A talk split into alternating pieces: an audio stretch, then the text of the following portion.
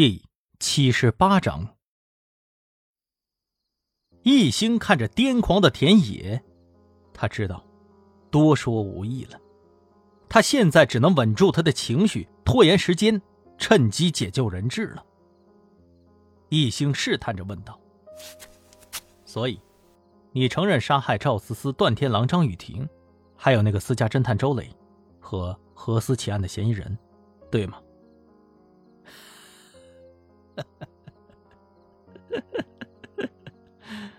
我承认呐，他们都该死。一星沉默了，这个回答让他感到沉重。田野这样无所谓的语气，实在令人胆寒。唉，我的大教授，我本来是不想杀张雨婷的。我希望他能和你们坦白。哼，可惜呀，他太不争气了。江辉是赵思思的狗腿子，我求他去跟我作证，他都不愿意，我就只能把他推下去了。啊，对了，顺便呢，我再跟你说一句，受害的女孩不少。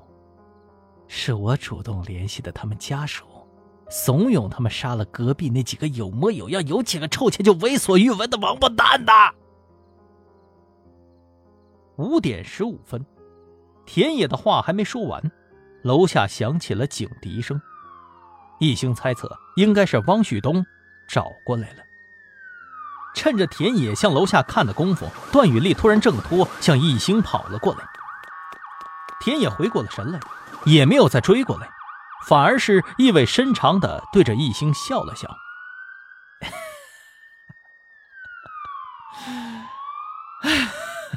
行吧，也罢，反正我的心愿已经圆满了。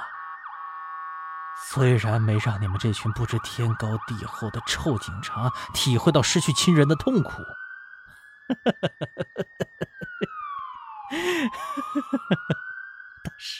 但是，但是我圆满了，而你还没结束。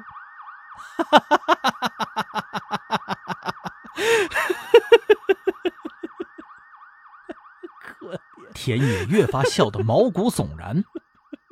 突然，异星的耳边响起了定时器的声音。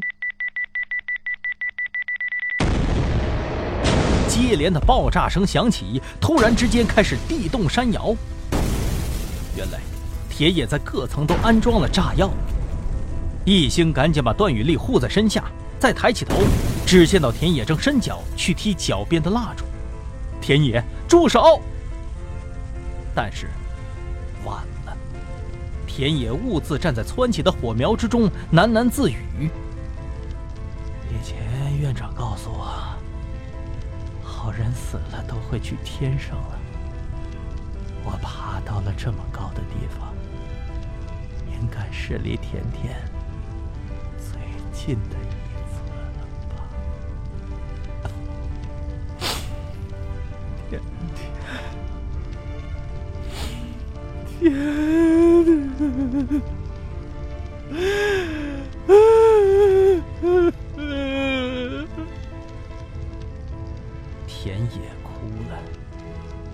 他知道这是第一次，也是最后一次。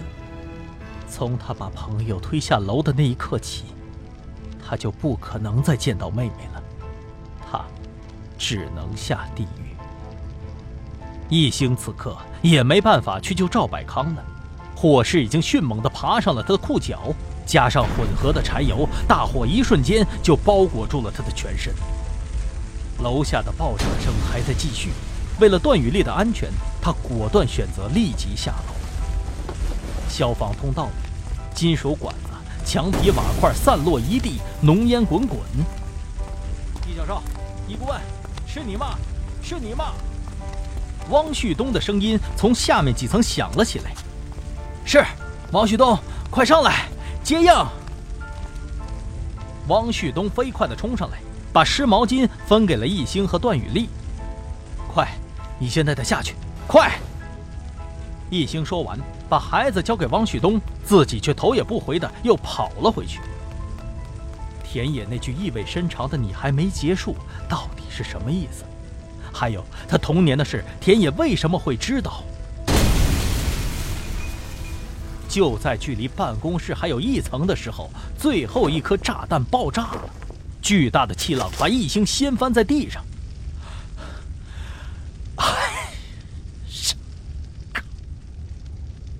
一兴看着被火吞没的大门，紧咬嘴唇，无奈的离开了。下到十一楼的时候，一兴发现了倒在地上的汪旭东，段雨丽有些惊慌的靠在墙角。旁边还有一顶被摔碎的吊灯。一兴没有说话，背起汪旭东，右手拉着段雨丽继续往下跑。好在消防员也赶到了，他们在七楼的时候得到了接应。汪旭东头部受伤，昏迷不醒，被送进了医院。易兴被爆炸波及，有几处烧伤，处置以后，他执意不肯去医院。但是。他也故意隐去了田野给媒体发邮件的事儿，没有告诉任何人。第二天，易兴没有去参加早会。他很久没觉得这么累过了。回到家，一头栽倒在床上，却又辗转反侧，无法入眠。后来，他也跟李明耀交换过意见，但是李明耀认为那是田野死前虚张声势，让他不要太在意。而易兴还是觉得这句话怪怪的。易兴从学校的教务处调取了田野的信息，他只是一个普普通通的研二学生，半年前办了休学，也是借着助理医生的身份才弄到了乙醚、蓖麻毒素这类管制药品。田野的邮件迅速占据了各大新闻网站的头版头条，以赵百康为首的构建集团。滨海市辉煌一时的商业巨头，终于落幕了。不少媒体选择公开了邮件内容，是田野休学以后的 vlog 日记。他每天都在对着镜头讲述着对甜甜想说的话。这是一部好人变疯的纪录片。大家都在争论，到底是一个坏人破坏了好的环境呢，还是坏的环境？逼疯了好人呢。田野如果没有给段雨丽当家庭教师，他就不会知道这些真相，也不会杀害赵思思等一系列的人。警方也依旧会认为红衣幼童案是悬案。田野也许会从阴影之中挣扎出来，然后娶妻生子，再到退休死亡，过完普通人的一辈子。但是他永远都不会知道。甜甜被害的真相，所以一切都是他自己的选择。田野走到这一步，应该也不会后悔。但是一心还是愿意相信人性本善。如果不是胃癌宣判了他的死刑，田野不会如此的穷凶极恶的。因为后来苏云月告诉他，那天跑过来求他去追袁心的人。就是田野。